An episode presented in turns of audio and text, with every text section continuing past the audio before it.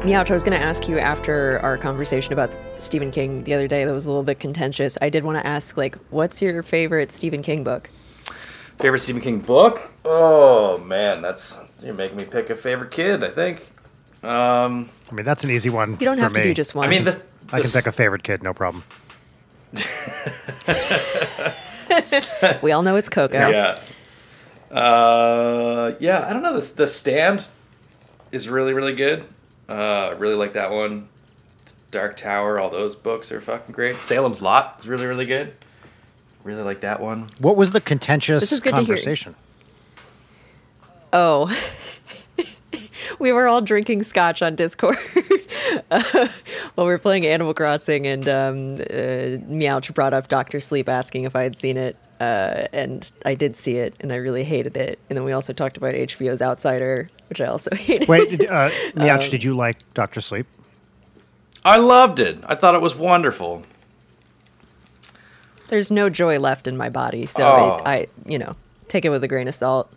Liz, I yeah, I mean, like I, I if if if the Stephen King adaptation isn't complete garbage, then I consider that I consider that a win pretty much every time. Okay, from from your take, what's the best adaptation and what's the worst? The best adaptation, ooh, um, I don't know. Prob, I mean, probably the the c- consensus would be like the Green Mile, probably. Really? Mm. Not Yeah. uh, not Shawshank. That's interesting. Yeah, or Shawshank. Yeah, one of those two. That's what like pu- like, and those are the two that people don't even realize. Like Stephen King, they're like, oh yeah, this is just a horror guy, but he also yeah, wrote. this this is news to me. Yeah, I um the other day I was playing Animal Crossing and just as self care, like it was raining, I popped in my Misery on VHS. Gotta say, oh That's a, misery. re- that's a really good one. Oh man, yeah. I feel like that might be the my favorite adaptation. I, I'm so biased because I fucking love Misery the book and I love the movie so much. Kathy Bates, 1991 Academy Award winner for Best Actress for that movie. She deserves it. Oh, she deserves the world. Slays it. And like I was rereading a good bit of Misery the other day and was just like, man, this is like just a perfect, perfect adaptation of a book that is wonderful on its own, but it's not like The Shining, where The Shining, the movie, and The Shining, the book are each wonderful in their own right, but they're very, very different. Mm-hmm. Ha- have I ever told you guys, either of you, the uh, the story about the uh, how I read The Shining for the first time? No. So I was in college, and uh, there was this this girl that I really liked, and we were like friends, and I didn't know how to how to say anything, and I was obsessed with the movie. I'd never read the book. I, I watched the movie a lot in high school, and you know, like one of my all time favorite movies still is. And so I, you know, I grew up in North Jersey, and and this girl was uh, over the summer working at like a, uh some kind of firm in in New York, and I would go in and hang out with her like as friends. And at one point, I got so like overwhelmed by like I have to tell her how I feel that I like I was hanging out with her, and she like I don't know when we were at her apartment, and then she like went shopping or something, left the apartment for a little bit, and I stayed there. Why? I don't even remember why. But basically, I wrote out this long letter to be like, here's how I feel about you, left it on her table, and went home. And then was in a massive existential uh, state of panic for, you know, as long as it was going to take her to get back to me. And I was like, now's the time to read The Shining. and As if it isn't already stressful enough. Yes. And after, like, she didn't get in touch with me for days. This went on for at least two, I think maybe three days. And I was like losing my mind. Uh, and then when she finally uh, got back to me about it, uh, uh, she was like, Yeah, I don't want to date you. I just want to be friends. And I lost my mind, you know, not in a rageful way, but like in a despair kind of way. Yeah, in a college rejected by a girl Yes. way. And then a year later, we were dating. Oh, so it worked out, Hey. and you got to read a fun book in the process. And I got to read a fun book, which Yeah. made everything worse. It's like, oh, you want to you'll hear about some uh, intergenerational trauma? Yeah. oh, Yeah, sweet. But yeah, if, if you people, if you have seen The Shining and like The Shining, but you haven't read the book, um, read the book. It's very good. I'm sure you have time on your hands. Just, just give it a read. Did you see the? They made a, like a more recent non-Kubrick uh, film version of it, right? the mini series, Was, right? was that what it was? I don't remember. Yeah, Uh, think, well, there was that, and then the one from this year was Doctor Sleep, which is the sequel. Right, but I'm talking about the not the sequel, just the original book. Wasn't there? Is that isn't there the one where they they did something else and King was like, "This is the real version, not that Kubrick bullshit." Yeah, that's that's that's like the '90s miniseries. Oh, it is okay. Yeah, which I also need to watch. Um, but yeah, uh, hey everybody, welcome to Late Night. saw dude. Leighton, do you want to introduce yourself? We, we as per who suggested this, Carboni, right? Uh, that we actually have to introduce ourselves Yes. at the top, which I think is a good move. yeah, it, I mean, I guess that's what all podcasts do instead of just starting to talk and being like, "You guys figure it out." Um, hi, I'm Leighton Gray from Late Night. Uh, I'm Brian Wecht, also from Leighton Night, which is the thing you're listening to, and our special guest today is guest. Introduce yourself.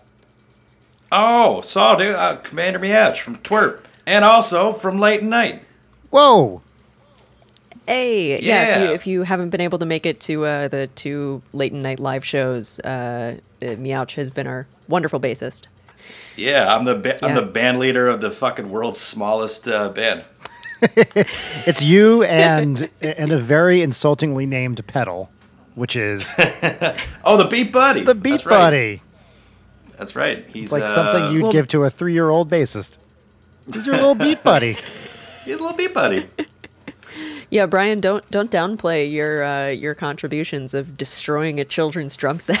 Uh, it was my daughter's drum set. Thank you very much. And yep, I uh, beat the shit out of it live on stage, and then had to throw it away. And for bits. Also, I, there's a video of that on our YouTube channel. Yes, there is. Uh, late at night. If you want to check that out. Um, so we're off to a great start talking about our, our, our boy Stevie King. That's right. Um, this is our our eighth episode, and I believe probably the uh, the fifth in which we've discussed Stephen King. yeah. Uh, I, well, I appreciate that everyone's been like, thank you for the horror recommendations because this entire time I've been like, am I talking about horror movies too much? Which I guess is me every day of my life. Um, but glad glad y'all have been enjoying that because uh, it ain't gonna stop. so do we just want to jump right into uh, this this ding dang episode? Yeah, why the hell not? We've we've never had a, an intro this short before, but I'm cool with that. Let's just do it, right? All right. So, yeah, let's let's let's go for this. Uh, the first thing I want to discuss is a picture uh, that was sent to us from from Lee, and they made a uh, an airbrushed NSP van. Uh, we'll post the picture of this uh, on our socials. I'll probably post it on NSP socials too because it's so fucking great. That That's not. That's. There's no way that's real, right? That can't be that real. that has to be an illustration, right? They, they explicitly said that it's a mock-up, okay. But it's a fucking sick It's mock-up. fucking metal as hell, dude. Uh, so what it is is it's me and Dan in our NSP costumes riding a purple dragon. This is all airbrushed on the side of a van. Uh, that's breathing a. I mean, is that fire and smoke or lava or something? You know, it's some kind of fire-breathing dragon. And I like the idea that it's lava because then the implication would be that instead of breathing fire, the dragon is vomiting lava. Oh wait, man, that's that's a that's a sexual mist that's getting fucking sprayed out there. That's oh, what that's that is. that's a good point. Just Yeah. sick, tasty jams. Actually, just to to dive, go back one second. I love the idea that any fire-breathing dragon is actually barfing the whole time rather than just breathing fire. That it's this process of being It's like they, they really ill. just need help. That's right. They're very sick and they're just barfing fire. This dragon requires treatment. um, but yeah, so the context for this was last episode or one of the other episodes. What the what the hell was the context for this? I every time we say something on this show, it immediately falls out of the back of my head. Yeah, I don't know when or why we said it, but I was talking about uh, when NSP and of course TWRP uh, tour together. We're on a bus, uh, and one thing that we had discussed at some point is what they call wrapping the bus, where you put you know the band name and, and stuff on it.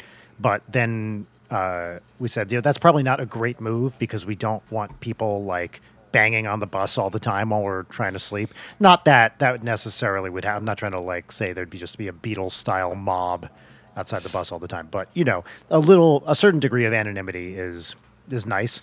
Also, Yeah, uh, yeah. Like, already you- driving a giant, massive, fucking fifty-foot vehicle. Need to draw more attention to it if at all possible. That's right. If you need to guess where the musicians live, like it's probably the giant bus parked outside the venue. Like that's not. Yeah. It doesn't take a lot of detective work to really reach that conclusion. yeah, it's the small apartment complex on wheels Yeah. next to the club. But you know, we cram like ten to twelve people on this bus because it's me and Dan, and then everyone in TWRP and the various people that you know, merch and sound and tour manager and everything like that, that come with us. Uh, so we're in this rolling like small hotel, uh, and we discussed wrapping it, but then said that wouldn't be a good idea. And uh, Lee made this very lovely, very anonymized, not the to, totally not the Ninja Sex Party tour van, van, which is really really great. That seems like it, Yeah, it looks like I- the kind of van like if you if you needed to find drugs somewhere in a strange city, you could probably knock on knock on the, the sliding door and, and you know pick up and score if you need Pick to. I up feel. pick up some drugs. yeah, you, you you rove around. Yeah. Rove around the city, searching out other airbrushed vans. it's like, oh, that one has a wizard on it. You know they have the good They got shit. the good look- shit, yeah. Honestly, it looks more like the kind of thing where you could buy bootleg Game Boy cartridges uh, off of. But Yes, so, something Totally. Yeah, something a little uh, a little cooler. Yeah. yeah. Um, so thank you so much, Lee. Really appreciate you sending that us. It was it was uh, sending that to us. It was a delight to receive. I That super email. love so thank you very much. All right. Um, so yeah, pick, we- go for it. Yeah, so on Twitter, we asked people to send us emails um, asking questions for the three of us uh, about creative process stuff. So I'm, I'm pretty excited to talk about this stuff with y'all because you're two very talented musicians. And uh, I write stuff and do art and other stuff. So, three of us combined, I'm sure we can give moderately good advice on this. Also, Um, Leighton, you are very talented yourself, so please do not sell yourself short. I, I guess actually, you know what? That's the first piece of advice, guys. Don't downplay your own accomplishments. Don't don't do what I just did. You're skilled, and uh, you got to own A- it. and take Anyway. take compliments, right? If someone says, "Hey, I really like your Yeah. stuff," say, "Thank you." Don't use it as an opportunity to put yourself down. That's right. Just learn from my mistakes. Um, so let's just jump into it and do some questions. Brian, would you like to read the first Uh, one? You just take your pick. Yeah. All right. So uh, our first question uh, is I don't know who this is from, but that's okay.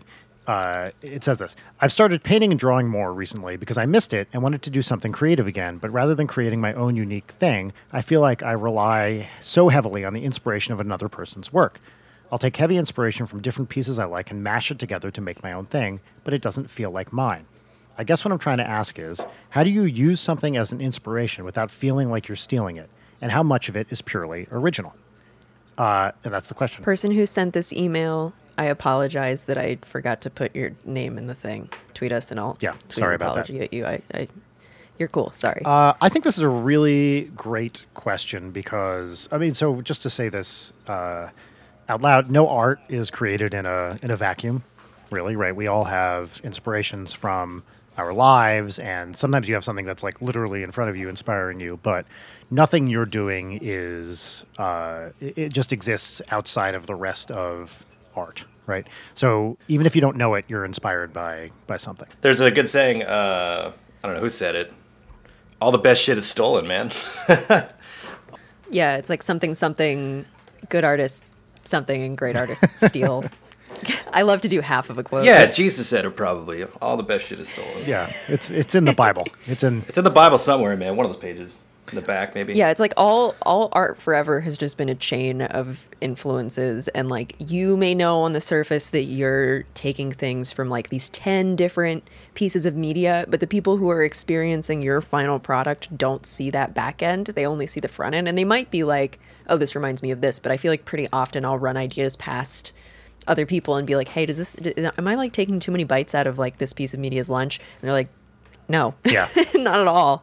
Um, so it's really easy to overthink that kind of stuff. It, it totally is, and there's, I mean, uh, uh, yeah. So uh, I mean, I I, th- I mentioned this in the last episode, but often uh, if I'm just kind of sitting down to write music, I will pull up a piece of music that is maybe like the kind of genre I want to write in, listen to it for a little bit, usually, I don't know, just enough to get the vibe, and then essentially try to rewrite it and like as if I was starting from from what I just heard. And it always ends up being completely different than the thing that I, I, I just listened to. And it's it's just a jumping off point. And I never feel I mean, I'm not copying it exactly, so I'm not saying I'm gonna use this exact beat or these exact chords or whatever. But even if you did, the thing you're gonna end up with is almost certainly gonna be totally different than what you just heard. So unless you're like blatantly ripping something off, it's yours. Like just just just own it. I think it's more of a question of mindset than uh, than the the material, if that makes any sense, right? The material is probably original enough to be just a, a standalone thing, and you just feel like it's it, it's not yours. But every every working artist, writer, musician, whatever, any kind of creative person is is starting from from some point and then and then moving on to make something that's that's their own. So you just have to feel like you you own it. So don't don't worry about ripping people off. Just just just go for it. And then if you hear it and you're like, "Oops, that's accidentally exactly the same." All right, well then then don't use it. Yeah, get get like a rubber duck sanity check from somebody else of like, Yes. hey, without me saying anything else, uh, check this out and tell me if it reminds you of anything or if it seems like I'm ripping it off. Because usually, if you don't prompt the person and they don't say, oh, this is just like this thing, like you're probably good. But also, it's when you start like how Brian's saying of listening to something that you like and sort of copying it, like that is such an excellent and valid way to learn stuff. I mean, so many artists like obviously you should not post these things which i think there is a large impetus on people to always be po- or artists to always be posting but like tracing art that you like and learning from that or like doing a digital painting to replicate another digital painting is like oh you learn so much from that. And then you go into your own drawings and you feel that influence but it's not. Because you have your own personal like creative signature it is inherently going to be your own. Yeah. And remember, you can always dismiss anything as homage. So, like, if something is too close, yeah, you're just pay, you know, paying respects to this person that did it. Listen, baby, it's all it's all it's all gravy until the lawyers get involved. Basically, you're, you're, you're good up until up until that point. Isn't there something crazy with music? It's, um, you might know this uh, better than I do, but it's something like for actual copyright infringement, it's lyrics and melody, I believe, that count and not chords. Is, is, isn't it something like that? It's something. It's something that makes not very much sense, but I can't remember exactly what it is. Uh, that sounds that sounds right. Uh, I definitely had read up on it before. The thing with copyright music, it's such a fucking gray area that it's Oh yeah, it's so tough. But uh, yeah, I know lyrics are a pretty big one. Yeah, probably melody. I mean, bro, there's only twelve notes, dude. You- only, so many so many ways to rearrange them shits, you know. So yeah you, you can't put a copyright on g sharp no, fuck, I, I, tried. I'm curious to ask y'all because this is something that I know nothing about. Um, but like, what what is generally the take on like sampling other songs? that's. I, I really don't know much about it, Meouch.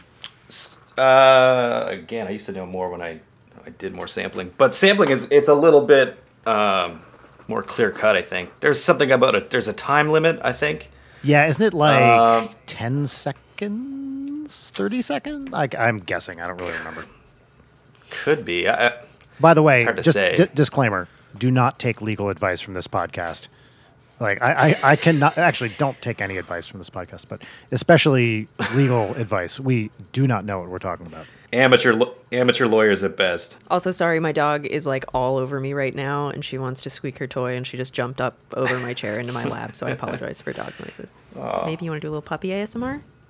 Surprise guest. So, Mi- Meouch, when you're uh, playing, how much of what you do, like, is are you like, oh, I'm going to do a line like this bassist or this artist or whatever, versus just going? You, does that make sense as a question? Uh, yeah, it totally makes sense. Um, I feel like uh, at this point, I think when I was younger, um, I would have more of a. I'd be thinking about it a little bit more. I feel like now I just whatever comes out comes out. And you you could probably trace different lines and different styles and different licks and different hooks and stuff like that. It's definitely more of a subconscious thing when I'm playing as opposed to something I've actively think about. Yeah. kind of segueing from that into another question we received. Uh, Hello, my name is Chris. I wanted to ask Commander Meouch what is the funkiest bass line he's ever heard growing up? The funkiest bass line? Oh man, probably um, probably uh, I don't know, man. Pro- anything by Chic. Just like good times by Oh, yeah. Chic, dude. Who is the who's the bassist in in Chic? It's- Nile didn't play bass, right? Just guitar. No, Bernard Edwards, baby. yeah, fucking god, man. Uh, yeah, that's the funkiest bass line ever. Fucking fight me about it. Find Who are who are other bassists that you really like or um, try to emulate creatively? oh man, uh, Louis Johnson is a great one. Uh, Abe Laboriel. Oh, La- Larry, Jesus. Larry Graham. Larry Graham. Uh, yeah, I mean, I like Larry Graham. I don't. I like Louis Johnson's kind of slappy thumping technique a little bit more than than his. Um, but Larry. For the uninitiated who don't know bassists by name, will you share oh, uh, what bands these bassists play? oh for? yeah, yeah. Uh, well, Larry Graham was Sly and the Family Stone. He's like the the quote unquote like inventor of, of slap bass. Um, and, And- Louis Johnson is like well, and also big- La- Larry Graham is then Graham Central Station, which and also that- Graham such just Well, it, it's called uh, what? What's a do do do do do do do do do do? Which what song is it? The hit? It's not- what it's is not- that? it's not pow, is it? No, it's the, it's the something. The riff, the hit, the lick. I can't remember. Can the rest Oh, of is this it the- just be you em- emulating different bass lines? Is it the jam? The Might be jam. That's what it. Yes, Yeah, it's the jam. Yeah, bro. Um, yeah, funky as fuck. Uh, Louis Johnson is he's like a, was a huge um, bass player in the late seventies, eighties. Um, played with like everybody, but most people would you would just call him Michael Jackson's bassist for the most part. Like Yeah. played on like Thriller and uh, Off the Wall and shit. Uh, but played on like a, a million albums. He's so good. Can you discuss your emotional relationship with Bootsy? Oh, with Bootsy Baby? Oh man, find me a. He's just a. He's the funky Godfather, man. I love Bootsy. So, uh, for those of you who don't know, Bootsy Collins is a bassist who played with uh, James Brown and then Parliament Funkadelic, Bootsy's rubber band. He's like the basically the, the signature uh, funk bassist for all the Parliament kind of stuff. Oh yeah, man. Just to, honestly, to fucking watch any video of Bootsy, or just look at a picture and like not just like smile and be having a great time. I don't think I don't think that man has ever been sad in his whole life. No, and he's got such a fun, distinctive voice. Uh, the name is Bootsy, baby. You know, this like yeah, Baba. just the way he talks. He's got such a fun, uh, awesome voice, and he wears. Oh, he- uh, he's the guy with stars in his eyes. He wears these star like star sunglasses. Or are they sunglasses or regular glasses? I can't even remember now. oh, they're sunglasses for sure. Of course, Oh, let's bring that back. You gotta, yeah. you got to wear your sunglasses so you can see what you're doing. That's it, man. that's it. that. That's those are the real lyrics to "Sunglasses at Night." um, I have a, a different question that was not emailed, but um, uh, uh, Meouch, are there any? This is such a like non outside of uh, musician question, so I apologize. But like, are, are there any like trends in bass playing or like ticks that bother you? Um, nah, people can do whatever the fuck they want. I don't care.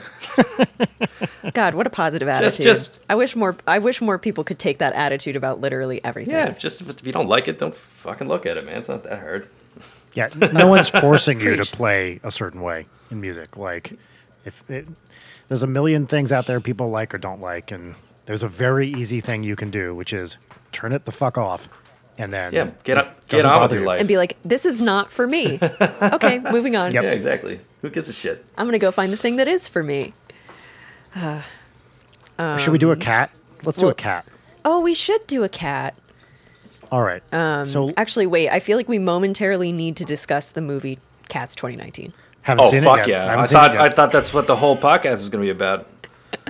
We got plenty of emails that were, "Will you rate this cat?" And then it's just the poster from Cats. Fuck yeah! Uh, Very I, uh, I I can't remember if we discussed this, I saw Cats live now and forever at the Winter Garden Theater when I was a child. Uh, it was a big part of my my childhood. The the live action musical in New York. And it made you a furry.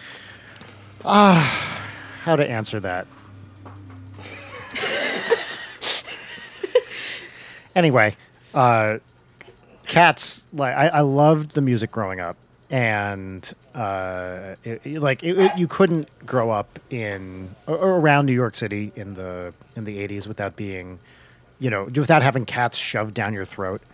Um, and I listened to the soundtrack a lot. I, I saw it at least twice and I thought it was the greatest thing in the world. And then, you know, probably by the time I don't know, it was like 13 or something, I stopped, you know, listening to it. Uh, so this is when I was like 10ish. that I was really into it. Uh, and then I don't think I listened to it at all until I was in my 30s, and then I revisited it, and I was like, why did people like this? It genuinely baffled me. The music is the synth sounds are amazing. I mean, it's just a little slice of the eight, 80s on Broadway. Uh, but It's fucking insanity, man. It's- complete it's, what insanity. it's it's what being crazy must sound like all the time. I think. yes, and like some of the, you know, it's Andrew Lloyd Webber, right? So it I said that name wrong. I said Andrew Lloyd Webber. Think I said Eber. Uh, and so some of the songwriting is amazing. You know, the guy writes really good uh, Broadway style. Oh, songs. bro, the hook, Mister, the hook in Mister Mistoffelees, so good. yeah, memory is an Yeah. all timer of a song, right? That's just Memory, fucking Skimbleshanks, bro. yeah, and like I gotta say, M- Macavity was always my favorite. Macavity is a great one. Uh, I Yeah. sorry, dog it dog. Maybe I can't play right now. I'm sorry. The she's mad. She's jealous that we're talking about cats. Visibly uh, upset. but it it, it is it, you know listening to that soundtrack uh, or I should say cast recording start to finish is it, it is the it's a window into a diseased mind. And it, it's so deeply upsetting on a variety of levels that it, it is basically baffling why people were so all about it in in the 80s i, I i'm sure uh, like i'm sure you can read reviews and stuff which i would imagine were uniformly positive but it's it's just so much of it is so bewildering but anyway i haven't seen the movie oh, Brian, I I need you to watch. The, I need you to watch the movie so bad. I In light of I, I want this. to. Ra- Uh, Rachel wants to. We we almost went to see it in the theaters and then just never got around to it. Do not show it to Audrey. It is so fucking horny. I can't believe No, it. I- it's, it's, it's I deeply won't. sexual. Bro, I went three times to go see it. Or no, it's uh, twice twice in the theater, and then on the road we um, we watched it again, and I'll, I'll watch it again, any literally anytime you want, uh, as long as we Let's got like it. some some bourbon, and you know, and you you just you know you don't have to do anything afterwards, so you can just sit and kind of process your life. Um, Yeah. Yeah, watching that movie just like pressed hard on like directly on my vagus nerve, where it's just like fight or flight activated. Gotta go. Oh yeah. Well, the thing with that movie is if you if you if you make it through, you're either going to bail within the first five minutes of the movie and be like, I can't. This is too much. I can't watch this. because it's uh, immediately so much. Oh my god. I've never it. Nothing will throw you into the deep end without a fucking life preserver faster than the first five minutes of Cats. It's so fucking crazy.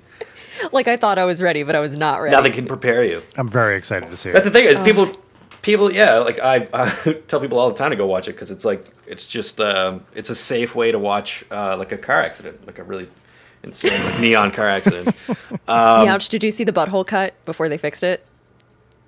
I don't, I don't know what that means. I don't think I. I, I mean, like before they fixed a lot of the VFX and then Because the, the back. Rebut- first release was it, it was it was like rendered the day before they put it out, right? Oh, I yeah, I knew that. I knew Fuck, that. everyone's floating off the ground. Yeah, I mean, I heard that there was a cut like when it first came out because they had rushed it, and I don't know what version I saw. I saw it after it had been out for a few weeks. I'm assuming it was the patch version. But like, man, you could have told me it was the unfinished version. I would have believed you anyway. It just that, that first day DLC. I, I saw it like immediately. I don't think it was opening day, but it might have been the day after. it was just so fucking magical. Maybe my favorite theater experience I've ever had. Second or right up there with um. Did y'all see the Rings movie? Like the really bad 2017 No Ring sequel. No, I only saw the originals. Fuck. I I got to see that movie with my friends from college. We were the only people in the theater except for like a couple who left about 20 minutes in. and and we were just like losing our minds because we had the entire theater to ourselves, stoned as fuck. That movie is a trip. The um the guy from Big Bang Theory, not the Bazinga one, the other one is like trying to be a brooding professor and it's just like, oh, I can't unsee Big Bang Theory right now. Um, it's very bad. If you want a fun, bad horror movie, Rings is I you. love it when I watch people walk out of movies. Uh, it's one of my favorite things. I was delighted Uh, for movies that you've seen that people have walked out of. What were the movies Yeah. and what was the So point I- where they started walking? I was out? gonna. This is my all-time uh, favorite watching people leave a movie experience. So I went to see Bad Santa. You know, when did that come out? It's like it's a long time ago now. It's 20 years ago or something, probably. yeah, like mid '90s, right? I was. I think I was home from college for Christmas um, because I went to see it at the at the Loews at the Willowbrook Mall in Wayne, New Jersey. Whoa, 2003. Yeah, so about 20. Okay, so what? Really? Yeah, I guess. Okay, I guess that doesn't seem. Are you sure that wasn't the sequel? I just googled it. It's 2003. Fuck, I would have guessed 1996. I know, me too, because that's the kind of humor that's in it. anyway, so I went to see this movie, and uh, uh, it gets to the point where Lauren, uh, what's her name, Lauren Graham, right, and uh, Billy Bob Thornton are having sex in a car, and she's saying "fuck me, Santa, fuck me, Santa, fuck me, Santa," and at that point in the movie, a family stands up with its two young children and walk walks out of the theater and i was just like gobsmacked because it's That's funnier. th- That's funnier than the whole movie. it's fun. it's an r-rated movie and also before you get to that point there's like shit happening it's not like the first thing that happens Almost immediately. It's not like a family friendly movie. It's No. like, hey, look at this piece of shit. yep and oh. I'd say has Billy Bob Thornton ever been in like I don't think children want to see Billy Bob Thornton and they nobody wants to see him having sex either. no. Like and also like also I, it was like a 10 p.m showing too. So why why those kids were up and at an r-rated look I, I far be it from me to judge other people's parenting choices. Who knows what was going on with their lives? But it certainly seemed like maybe not the best decision Yeah, Bad Parents, the fucking movie right there. um Meouch, have you have you seen movies that uh people have uh, walked out of that uh, stand out in your memory? I don't recall any off the top of my head. I don't go to a lot of theater movies, really. Um, have you ever walked out of one? no, no way. Movies are expensive. I'm gonna get my money's worth if I'm paying that kind of ticket price. I- I walked bucks, out- I'll sit there. Yeah. I walked out of a movie semi recently. Um, I talked about on a recent episode being stuck in Boston uh, about a year ago, last January, and I uh, I wanted to see A Star Is Born. I will just cop to this right away uh, because I thought it might be great. And indeed, you know what? The first half of that movie is really good, and then the second half is a travesty. Uh, but there's some really good things. Anyway, saw the movie, had mixed feelings about it. I was like, you know what? It's Aquaman time. So I just I did the thing where I just walked into the theater next door, sat down. It was the kind of thing where it had just time like the timing was perfect. I walked in just as the movie was starting. Yes, I know this is maybe morally dubious, but fuck you, stop judging me. Um, and got through maybe 20 minutes of Aquaman, which I was seeing for free, mind you. And I was like, I really hate this. And Oh my god, you, you went 0 for 2, man. Yeah, I have to say, it, like, a, a Star Is Born. There's some really good stuff in there, and the the single uh, was it "Shallow"? Is that what it is? Uh, it's a great Yeah. pop song. Like you know, Lady Gaga has a wonderful voice, and the songwriting on that is, is fantastic. Like they really, really na- nailed it. Yeah, she's 'Cause I love. Sam Elliott. You know, uh, there's a lot of great people in that in that film. Um, but yeah, Okay, I have a I have a I have a short story about uh, A Star Is Born. oh, I want to hear it. so so we were on tour. It was a couple years ago. You guys remember that movie, The Nun? Remember that one? Of course. Oh God, yeah. Yeah, that flaming piece of shit movie. Uh, Wait, wait, was that a couple of years ago? that was yeah, that was a couple of years ago, I think. I don't know. Touring shit. kind of blends. I hate- We saw it on tour. We basically were. Time, time is That that is part of the the controversy, right? Oh yeah. I like the Conjuring movies. That I I mean I think they're fun. Um, I like most terrible movies, but and those aren't terrible. But the Nun was like that's just the same. All right, you just give me a jump scare every thirty seconds. It's the same one. I, I love the character in that movie who they just picked out of a comedy and then dropped in there, and it's like, what the fuck are you doing? Are you referring man? to the nun? It's a madcap comedy. It's an Uh, old continue, Steve Martin yeah. character. I would actually watch that movie though, like old Steve Martin Like character dropped the into a jerk legit era horror Steve movie. Martin. Yeah, that's a that is Oh, a hell yeah. funny idea. I really like that. I guess that's sort of Tucker and Dale versus Evil. A little bit, yeah. A little Yeah, yeah. bit. Oh, that movie's great. Uh, but yeah, so we went to go watch The Nun on the road, and and before it started, the preview came on, and it was it was a preview for A Star Is Born, and like I didn't really know that it was a re. I knew nothing about this movie. All I know is that this like really dramatic music came up, and then it just like faded in. They're like a Bradley Cooper film, A Star Is Born, and it showed like I don't remember like maybe thirty seconds of the movie of like Bradley dipshit talking to what's her face, and like it was like really dramatic, and then like the music would would fade back in. You know, a stars by Bradley Cooper. We're like, oh, okay, that's kind of weird. And then like there'd be another preview for a completely different movie, and then after that preview was done. The dramatic swell would come back in, and and it would say a fucking Bradley Cooper movie, and it was like some other scene. I think probably one with Sam Elliott, like Oh no context, just like thirty seconds of the movie, and and then like and we're like, okay, what is this?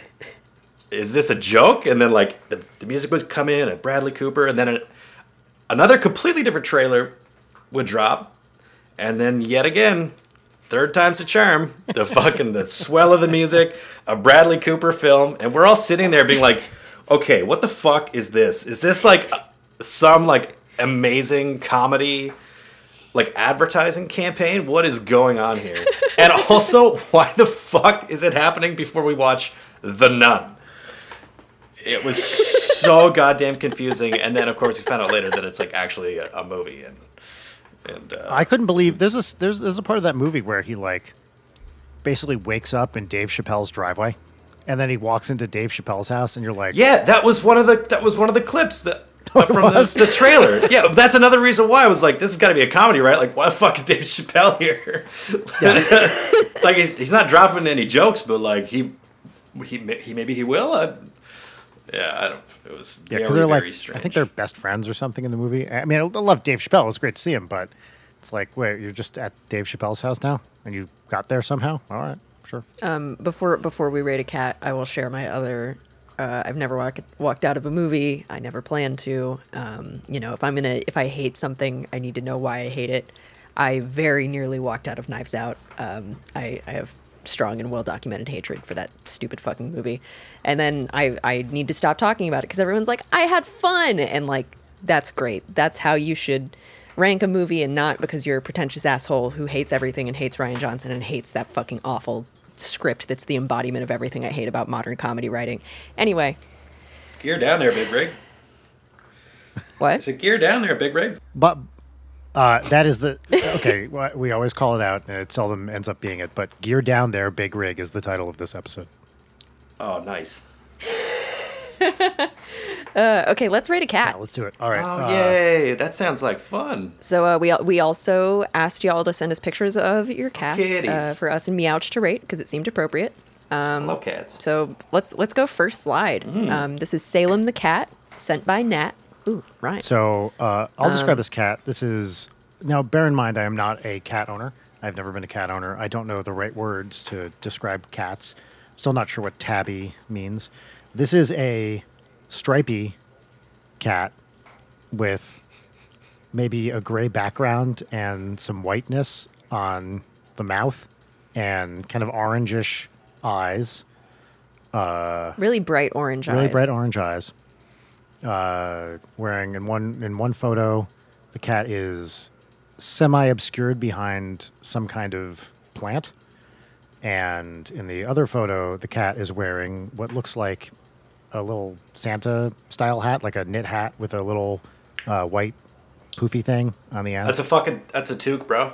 That's a I, you know, I was I wasn't gonna say it Okay, fine. I, I guess Canadian you can't, can't, you can't help can't yourself. confirm. Yeah. yeah, Canadian can't confirm. That's a fucking toque, bud. It's a toque, cat and a toque. yeah. Um, This is such a duality of man, duality of cat kind of situation because the the toque photo is like, oh, he's chilling, but then uh, the the second one is like a real Instagram influencer kind of shot, like soft pastels, the plant. The it's a much better like- picture too. Yeah, totally. So I, I like the get you a cat who can do both kind of vibe. Uh, how are we rating these cat? Are we using a scale, numerical, A, B, A through F, or what? What are we doing here? Let's just rate it with our own personal scales, and it doesn't matter if they align.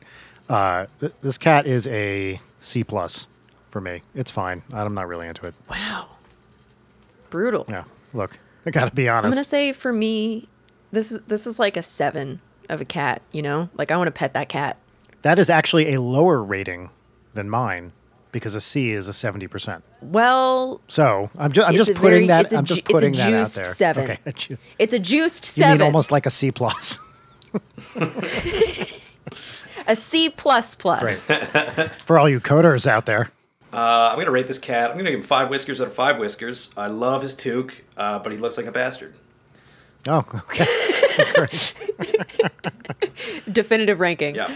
Um, do we want to do one more before we get into advice? All right, Meouch, do you want to describe uh, cat number two here? Sure, it looks like a adorable little orange kitty. Um, Make sure to say big who ol' it's who's it from. oh, who's it from? It's uh, the kitty's name's Oliver from Alex. Uh, So it's Oliver.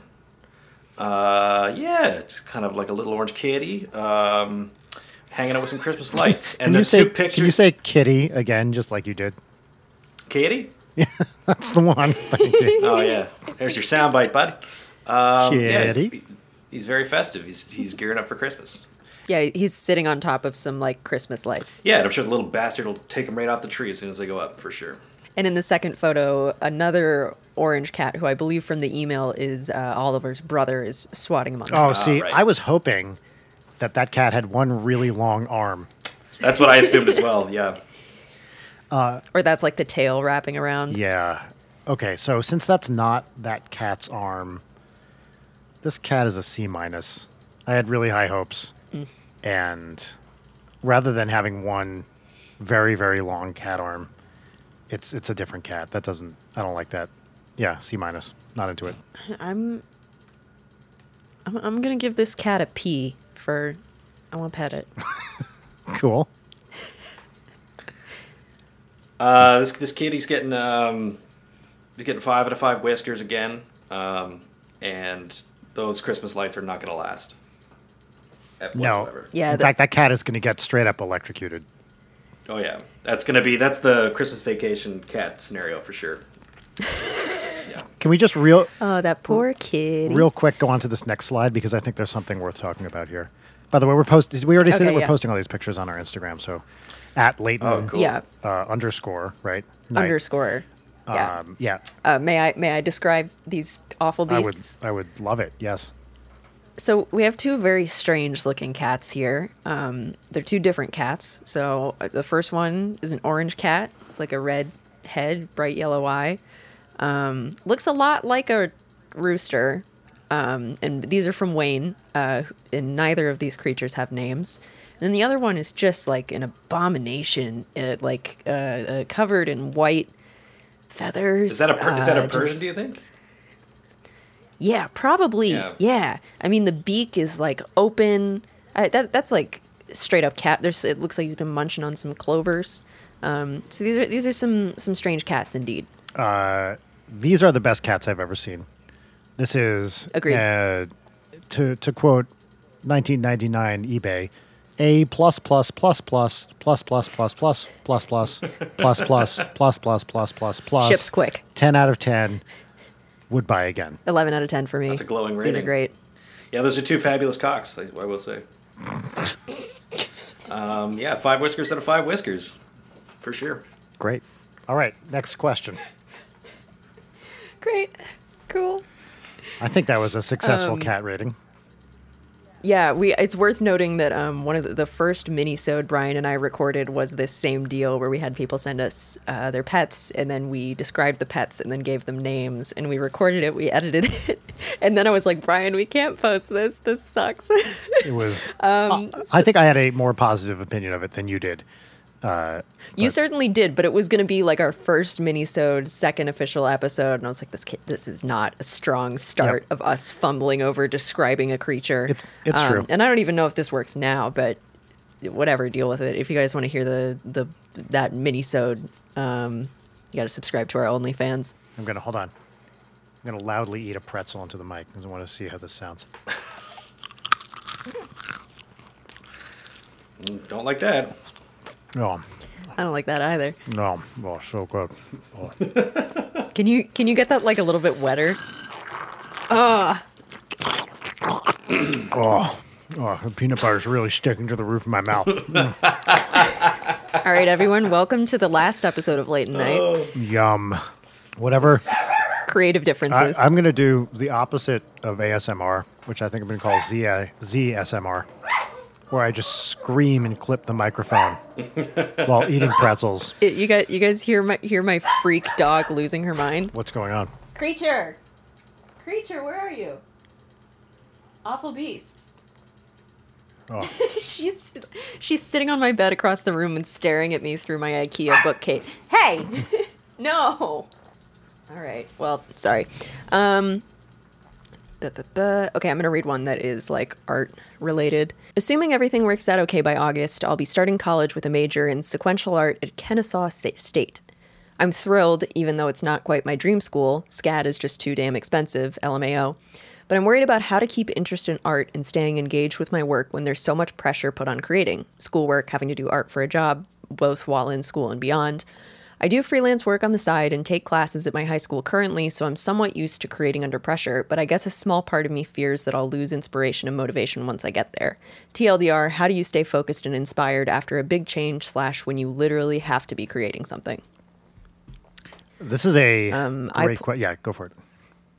Yeah, I pulled this one from the stack. Uh, oh, and this is from Maggie. Um, Maggie, I went to SCAD for sequential art, um, which was also uh, initially my oh, this is my too expensive choice, but I applied to, you know, all all the big boys in the United States, uh, SAIC and MICA and RISD and Pratt, like all the, you know, you will be in debt forever ones. Um, and SCAD, though too expensive, was the least expensive of the bunch, and I got the biggest scholarships to all those schools, and I still, it was rough. If uh, we hadn't have made Dream Daddy and I hadn't have dropped out, I would have had to drop out anyway. Um, yeah, I went for two years. Uh, don't too, be too bummed about not getting to go to SCAD, especially for the sequential art program. This might be, uh, th- this is potentially a hot take, but I was miserable the entire time. I regret going. I should have, I, w- I was so, I guess my high school, and I know a lot of high schools and just society does this, they put so much pressure on like going to a big name school that people will recognize. I will say, as having been worked as art director on several projects at this point, I couldn't tell you where my employees or anybody on my team went to school. It doesn't matter. What I want to know is can you answer an email on time and can you do the work? Uh, whatever. Anyway, so they art school puts you in a pressure cooker um, and gives you like no space to really gestate on stuff because they just throw you into the deep end and they're like, well, if you hate this amount of work, then you're never going to make it as a freelancer, which I think is kind of bullshit um, because that's true. But if you're trying to learn and get better and you're doing like 25% effort on everything because you're taking, you know, four classes and all of them are super overwhelming and too much work. And it's like, you, you have to fill up a sketchbook in an entire week. So, it, it, kind of maintaining that um, desire to create when you were just stuck in there. Because I remember just being like, I don't want to draw for myself. I don't give a shit about what I'm making right now. Like, I'm just doing it to get it done. And the whole point is that you're supposed to be learning through kind of constantly doing this work. But for me, I started taking like really bad shortcuts just so I could get it done because it was better to have a finished piece than not have a piece. But yeah, I, uh, what are y'all's takes on maintaining inspiration? Because I'm, I'm I gotta sit on that for a minute um, when there's so much pressure. You really, really love art school. I can tell. Which but we want to go great. go back, eh? I I mean, it, it's it's hard. Anything that the moment something becomes a thing you have to do, it loses a little bit of the magic, right? Um, and that's true for for me. That was true for physics. That was true for music a little bit. Um, you know, it, it's uh, for me. It, this is relevant. Like this is interesting to me because I went through a career change, right? Where I went from music being a hobby. I mean, it was something I studied in school. My undergraduate degree is is music and math, so I was a music major uh, at Williams, and uh, and then I was a you know hobbyist or whatever until I quit physics to do Ninja Sex Party, and then I was like, okay, well, this is my full time job now. Uh, so I, as you know, as an adult, like had to go from hey, this is something fun I get to do on the side to this is something I now have to do full time, which is a tremendous thing, and I'm very lucky to be able to do it. Of course, like d- do not interpret this as hey, oh, I wish I was, you know, I wish I'd never done that. Of course, I'm not saying that. I can't believe how lucky I am that I get to be a full time musician. But it is it's it, it is definitely a challenge to to keep creating and it for me the, the the biggest thing is not the uh the inspiration thing it's that i have to run my own business you know with with danny and with with brent who are the you know basically the the other two people that that deal with NSP, uh, nsp but it's the challenges of having to deal with all the annoying financial business running stuff uh, at the same time as being creative. And the only way, I I have to say, I haven't found a consistent way of maintaining excitement and inspiration. I'd say 90% of the time I'm super excited and, you know, we just we we sit down to do it and we do it and it's great. But uh, I don't have a great strategy. I know what works for some people, and this to to a limited extent has worked for me is uh, set aside you know chunk out your day into times like you create from whatever you know eight to ten in the morning and then you take a few hours off and then you run you know do business stuff for a few hours and then you're writing again you know and or drawing or whatever uh, for another couple hours like some people find it that that structure to be really really really useful i personally have never imp- been successful in implementing uh, that. But it's, Eight, it's hard. Eight to It's ten? Are you fucking serious, bro? Eight to ten? Yeah, hey, I, The I, I definitely find I write if I can get an early start. I write a lot of my best stuff. You know, right after waking up and having breakfast. Oh, for sure. Fully yeah. agree. Yeah. Yeah, I'm- I'm definitely more of a night owl kind of person, but I f if I wake up at like 6 a.m. or 7 a.m., I'm just like knocking it out. And I, a big part of it is like building up the momentum of going from like, this is probably a thing I was I was going to say for another question because a lot of them are very kind of along the same lines. But when you're starting work, you don't want to just go in dry, I suppose. You like want to warm up. Like if you're going to exercise or go for a run, you got to stretch first. If you're going to draw, you need to warm up first. If you're going to write, also warm up like I was mentioning on the last episode. But um uh but it, it's good to get stuff under your belt that you intentionally put in a zone that is lower stakes. So a thing that I'll do a lot when I'm, you know, getting into drawing instead of just trying to like line a piece immediately, which if you haven't warmed up, you're just going to feel like a shit artist because of course it's not going to look good. Um, but I will write do bad drawings at the top of the page and then intentionally do a bunch of like me trying to do a shit drawing. And it like nine times out of 10, when I do that, I end up having a page of like shit that's really interesting and that I can kind of carry into like my more quote unquote serious work for the day. And like, I think there are times where like being in a pressure cooker really inspires a lot of creativity For because sure. I think putting gates on what you're doing or limitations really force you to be more creative. Mm-hmm. But then there are times where it's just like, how could I pot? Like, I have the thing about creativity being that you have this entire world of like you have every word you have a blank page like you could do anything that's so daunting and with the additional pressure it like you know it's like when you get up to speak and like all the words fall out of your head like it's too much pressure you gotta you gotta start small break it up into manageable chunks and if you're not you know really feeling it creatively one day that doesn't mean that you're not an artist or that you're not doing a good job like we have a limited you know, uh, uh, capacity to hold energy. And um, if you all are familiar with um, spoon theory, have you heard of spoon spoon theory? No. Uh, it's this idea that you know uh, uh, that applies to mental illness mostly, but like if, for example, at the beginning of every day, you have a pile of spoons, and every activity that you do expends spoons. So maybe like going to the store is a spoon, or you know, uh, going to class and doing homework is two spoons. Um, but it's just sort of like how much energy do I have to spend today? Yeah. And, you know, if you're dealing with depression or anxiety, you start the day with fewer spoons. Or if you expend all your energy in one day, you will go into the next day with fewer spoons. And so, like, spoon management is a nice shorthand for, like, yeah, if you did a lot of shit today and then you're sitting down and trying to write, like, don't be too hard on yourself that you're not that you're not full productivity. Totally. Um, creativity is like you know nothing nothing in nature is stays all year like everything has a natural ebb and flow it's like the tide going in and coming back in just know that it'll come back The, the one thing I would say that kind of goes along with that is, and I, I, I think I may have even said this before. I say this a lot to uh, people asking, like, how do I do this? Is never wait for not sorry, not never. Don't only just wait for inspiration.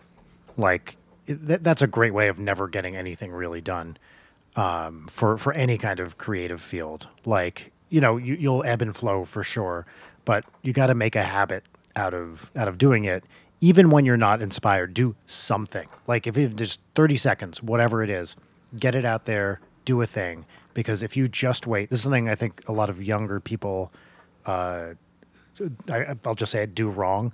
You know, I'm not gonna. I'm not inspired today, so I'm not gonna do anything. If you're doing it as a job, do it, and maybe you just throw it out, and maybe you don't. You know, you don't like it or whatever.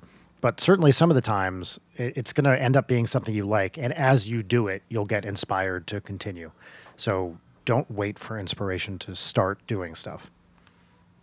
And that was a common refrain through all these emails and i'm sure with some questions that we'll answer, answer uh, after this one where it's like you have to get out of your own way. The only thing stopping you from making the thing is being in your own head about it or uh, you know you just have to start and do it. And i think there's so many people who have who are creative and who want to be an artist or who want to be a writer and it's like you're not going to get that to that point if you allow yourself to be paralyzed out of making something especially and that's like such a bummer and a shame if the only thing stopping you is you Totally.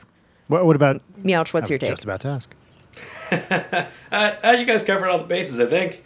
Not much to add other than that, you know. Yeah, just fucking, uh, you know, get up and do it. If it sucks, it sucks. Just do it again. That's your- yeah the only way to improve is just by failing a, a whole hell of a lot Oh yeah, you gotta. and i think you gotta suck before you're good. And Yeah, and I, th- there's there's a lot of freedom in like really sucking at something. Like it's fun to pick up a new hobby and just be like, I'm shit at this, and I'm gonna be shit at it for a long time. But it, it- you know, it's what we were talking about. Like that takes the pressure off of you of not feeling like you have to be brilliant at it immediately. Yeah. And, and so, I mean, this is a big thing for me in science too. Like the difference between science and art is in science, you can spend hours, days, months, years working on something and then have it be like objectively wrong at the end. so, and this happened, I, I certainly, I have drafts of papers that we wrote that we spent months on, me and collaborators, where at the end we were like, uh, I guess this isn't working. Okay, can't put it out. The end. Um, the nice thing about art is there's no right or wrong, and you can like, you know, sometimes the science you come back and you figure out how to fix it. It it, it happens. Uh, sometimes there's just a fatal flaw you didn't see, and I feel like that happens less often in art.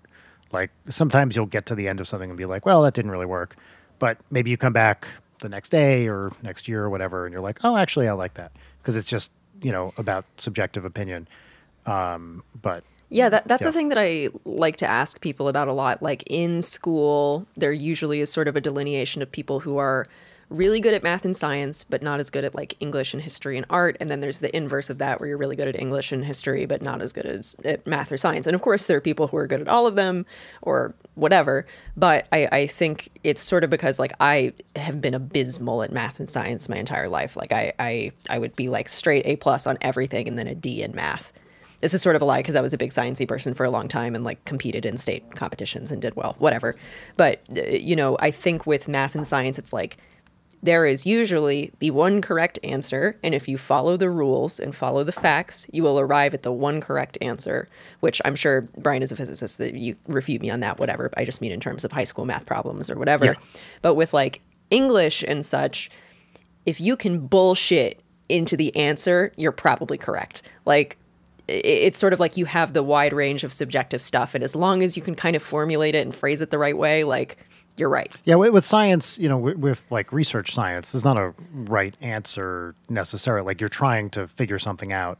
In the kind, you know, if you're a biologist or whatever, like there's often you're just trying to figure out how something works, and sometimes you figure it out and sometimes you don't. But it's not necessarily like sometimes the result is just the result, right? It's not that there's a right or wrong thing you're looking for. And the kind of uh, thing I did, which was mathematically based, you know, it's theoretical physics. You're doing uh, you know, pencil and paper math or computer aided math. Like sometimes you go down some path. It's not necessarily that there's something wrong. I mean, your initial guess for how things work might have been wrong, but sometimes there are just problems that you're like, okay, we got this to a point, and I don't know. Like for sometimes for mathematical reasons or sometimes for theoretical like physics reasons, uh, you just can't proceed anymore because there it becomes an unsolvably hard thing, and you know that that's that's what you you get to and sometimes you just can't deal with it. And occasionally you get to a point where it becomes unsolvably hard and then someone invents a technique to solve it or you invent it because you're trying to figure out how to solve this fucking problem and then you just keep going. A, a lot of you know famously there are fields of mathematics that were invented on the way to solving on the way to proving Fermat's last theorem. Um, you know, people talk about algebraic geometry being uh, being this. Like sometimes you're trying to solve a really hard thing, and the detours and little byroads you take to get there end up being interesting in and of themselves. Um, so that's so with science, I wouldn't say generally with research science there's a right or wrong answer. you everything is just Sure. a, a process, and sometimes you get to a point where you're like, well, I don't think I can say any more about this, and it doesn't really add up to enough of a result. Yeah, that was definitely a generalization from me, and I think I brought it up because I wanted to ask Meouch, were you like math and science boy, or were you, you know, uh, uh, English history sort of deal? Uh, what do you think? uh, yeah, I mean, I. what do you think? Yeah, that I mean that's that's such a like trap question. Like, uh, uh, how old do you think I am? it's like there's no answer that either of us are gonna be pleased with. Uh, well, I mean, like I in high school, like I would, I did fine. and did my advanced math and pre-cal, and I liked science and physics and biology. I liked all those things. I was, I was okay at them. I, they were never like passion for me, so I never really pursued them beyond just getting a decent grade from my mom. Um, yeah, I mean, I enjoyed art class and music and you know all that other stuff way more. Pursued that. Cool. Yeah. Would we like to rate another Yeah. cat? Yeah. Let's do a kitty. Next slide. Okay, so this is Blue from Riley. Um, it's a beautiful little. Is, that a Siamese cat? Maybe I, I think maybe not, but the coloring is similar um, and appropriately named because this cat has like the bluest eyes I've ever seen on a cat. Like bright teal, beautiful, sitting on like the bottom bit of a stool where the little paws are hanging over the bar that connects the stool legs. Wistful. Oh, sorry. Sorry. Are, are we? We're all just we're just contemplating this cat. I'm just lost in the eyes, to be This, honest. the, the blue. you guys talking Seriously. about? The blue of of this cat's eyes is really, really remarkable. Oh, it's astounding. I'm transfixed. Uh, this cat. This is like an outstanding cat. I went into this thinking that I was not going to rate any cat higher than a B because not really a cat person. This cat's a A minus. I really like it. That's high praise from me. That's this is this is a this is an A minus cat. As a former professor, what was your like grading ethos? Were you a like the highest you can get is an A minus because you can always do better, or No, no. you know? I mean, I you- just I, I wrote exams and homeworks that could be done, and then never needed. You know, gr- grading on a curve is not something really people do anymore because then so if you really grade on a curve, then some percentage of the class is guaranteed to fail or whatever, right? That's just what a Yeah. curve means. So I always gave fair exams and then just did it based on the percentage correct. And generally, like my goal was always if you kind of did the basic work, you can, you know, do great on the exam. Um, and like, yeah, no, I was not a harsh grader at all. I will say that because I was a professor in England, there's something kind of fucked up about the British exam system where a lot of the exam, so, you know, for most uni- universities in England, uh, I realize we're getting off topic on this cat, which is still an A minus. Um, the most universities in England, they do all the exams at the end of the year for the whole like academic year. So you take all these classes, and then all the exams are at the at the end. Uh, and a lot of them are the exams are essentially modeled on the exam from the previous year. So a lot of the ways people study is they just get an old exam, try to do it again, and then you know do all the old exams, and then because most uh, faculty, professors, whatever, uh, operate like this, the exam will be a relatively small tweak on the previous year's exam.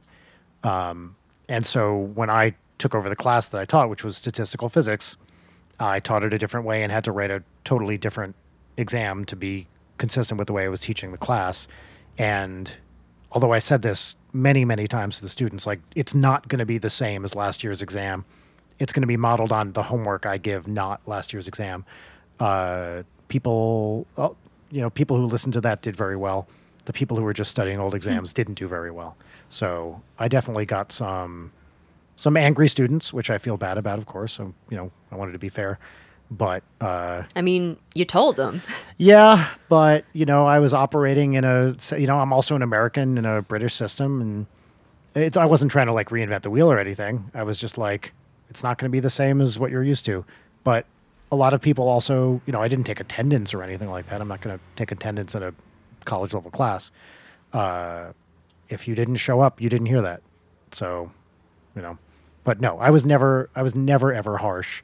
Uh, but I did teach at, you know, a reasonably high level. Like I didn't pander to, uh, to, I, I didn't make the class like super super easy. But I think you know I tried to be very very fair when it came to grading, and because I've had teachers, you know, when you go to physics grad school, some of your teachers are like one person in this class will get an A. Uh, it's, uh, That sucks. I, I hate that. It's just so demoralizing.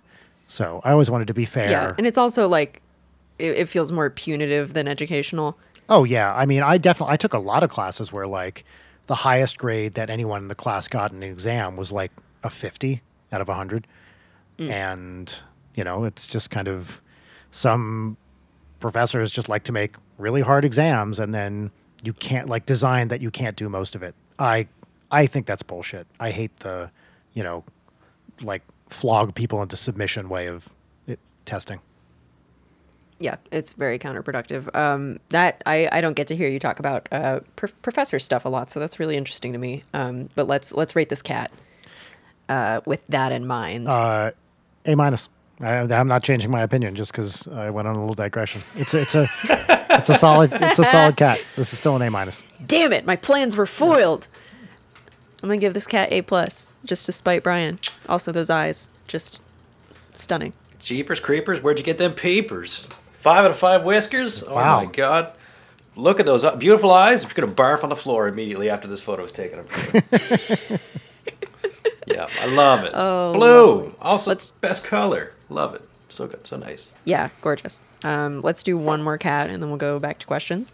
Um, uh, Meouch, would you describe this cat? Sure. This is a this is um, Midna from Rachel.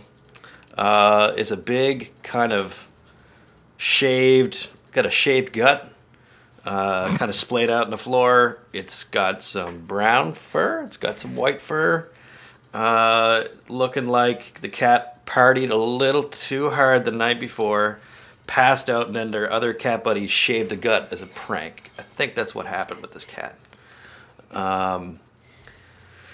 Yeah, and then in a second photo, definitely the cat just looks like the cat just ate an entire pizza to themselves, uh, trying trying to work out the hangover from the night before.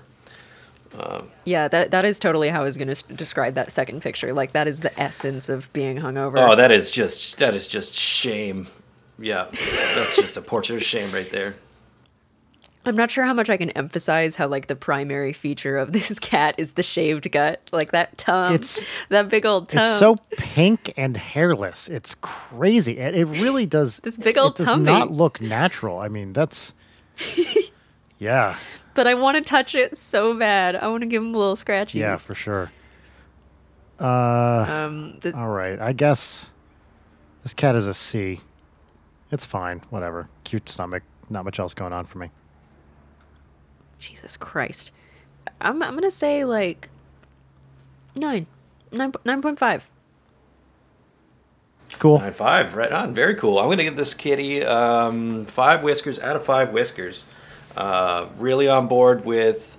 Uh, you know, they like to have a good time. They like to party down, um, and uh, you know, they know how to recover the next day. I feel. I just want to keep staring at the second photo. It like the the eyes really just bore into your soul. Oh, the eyes say in so many words, "I've made a huge mistake." It, it's such a like it, it- with the gut too. Like a you come to me on the day of my daughter's wedding. The day of my kitten's wedding. oh yes. Um, uh, let, let's do Meouch. Would you like to read a question? I do want to pick one that is like a little bit more uh, geared towards you because Brian and I have been monologuing. Uh, yeah, sure. Um, my name is Natalia. Uh, my question is for everyone. What chord progression speaks to your soul? What mood does it evoke, and why? Uh, I mean, I'll I'll take a, I'll take a crack at this one. Give me that two five one, baby. Oh, Give me shit. that, give me that two five one. I had to say it first. It was steal your answer. Uh, yeah, give me two fives for fucking days, bud. Lay them out. Uh, yeah, the the so t- to be specific about what Meouch is talking about, usually it's uh, in in a scale, it's two minor seven, five seven, one, um, in major. Anyway, those chords change a little bit if you're in minor, um, and it's like the stereotypical like jazz turnaround or whatever. You know, it's how you resolve the the the key you're in. Typically, it's like a classic jazz pattern. Oh, preach, baby. Can you um uh, are there like songs that you could uh name specifically if people would like to hear what that sounds like? literally every jazz song. Like, All here, right. hol- is this going to come through? Oh, I was just going to do it. Do it. That's it. There it is.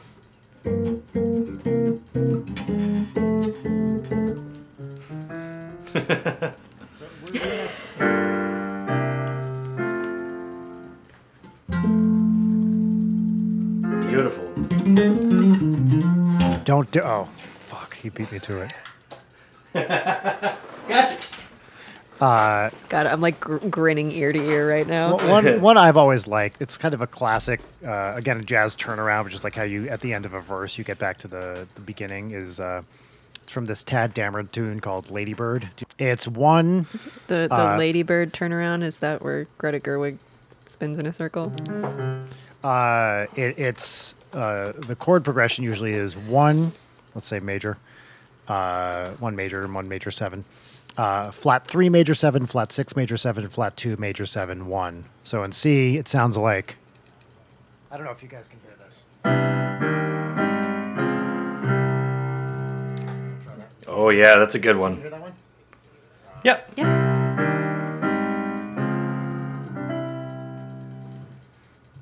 And it's a way Oh, of kind of resolving. It's it, it takes you out of the key a little bit, and uh, so in C is for example in C major, those chords would be E flat major seven, A flat major seven, D flat major seven, none of which uh, are in C major at all, uh, and it's just a cool little like way to spice things up at the end of a verse. Yeah, I love it. Big fan. So those are your favorites. Uh, do you find that when you're writing your own music, you incorporate those a lot, or are there ones that you like tend to lean on a bit more? Never. I never use that shit. Like it's because I don't. I, I, I, don't really write in It's your favorite to hear? I just I I, li- I like it. Um, what what it does, it, I would say I use it. I don't use that exactly, but I will always look for chords out of the key I'm writing in to do to go to for a second to like spice things up, and you know, so it's kind of, it it. Often I'll think like, oh well, what if I went to, you know, the flat three here or whatever, uh, you're writing in major, to to go out of the key for a second and then bring yourself back, and that's what that does really well. Pops out of the key for a second and then brings it back home. Oh yeah, I'm not allowed to use two five ones anymore. I, my license was revoked. Yeah, Meouch, do you do you have stuff that you gravitate towards in your own work? Uh, writing? Uh, yeah. I mean, in all honesty, I'm kind of a shit writer. That's not my strong point. Um, Phobos and Sung are far more talented um, writers when it comes to laying out chords, um, and uh, at least in the context of TWRP. Well, okay, so there's a, there's another question that might speak to that a little bit more. Brian, would you read the one that I highlighted? All right, here we go. Hi, I'm Blaze. They them. Oh, was curious- Blaze, yeah. Oh fuck yeah! And Blaze says they're curious about uh, the creative process when doing more, when doing backing instrumentals for songs. So, for example, I know Dr. Sung had mentioned once that Meouch and Havve take the songs sung in Phobos right and, quote, make them funky, unquote.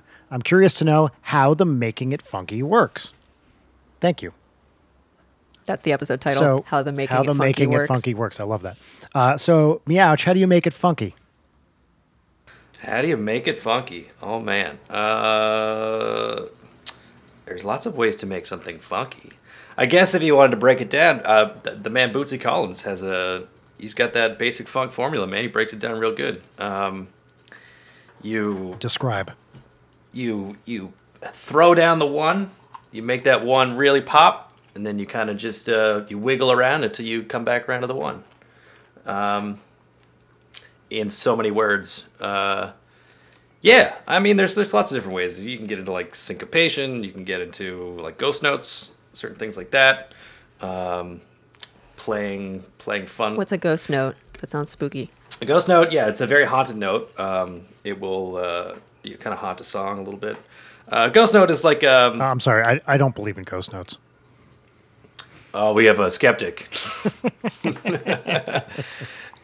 ghost note is like um not quite a note, more of a percussive uh, rhythmic thing you can do.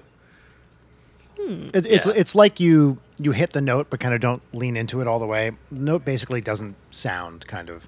So Yeah. it's like uh, often with ghost notes, it's the kind of thing where you can like infer it based on a pattern, but you don't actually hit it. So it's almost like there's just a little wisp of where the note should have been. Could either of you uh, give us a little taste of that? Sure, yeah.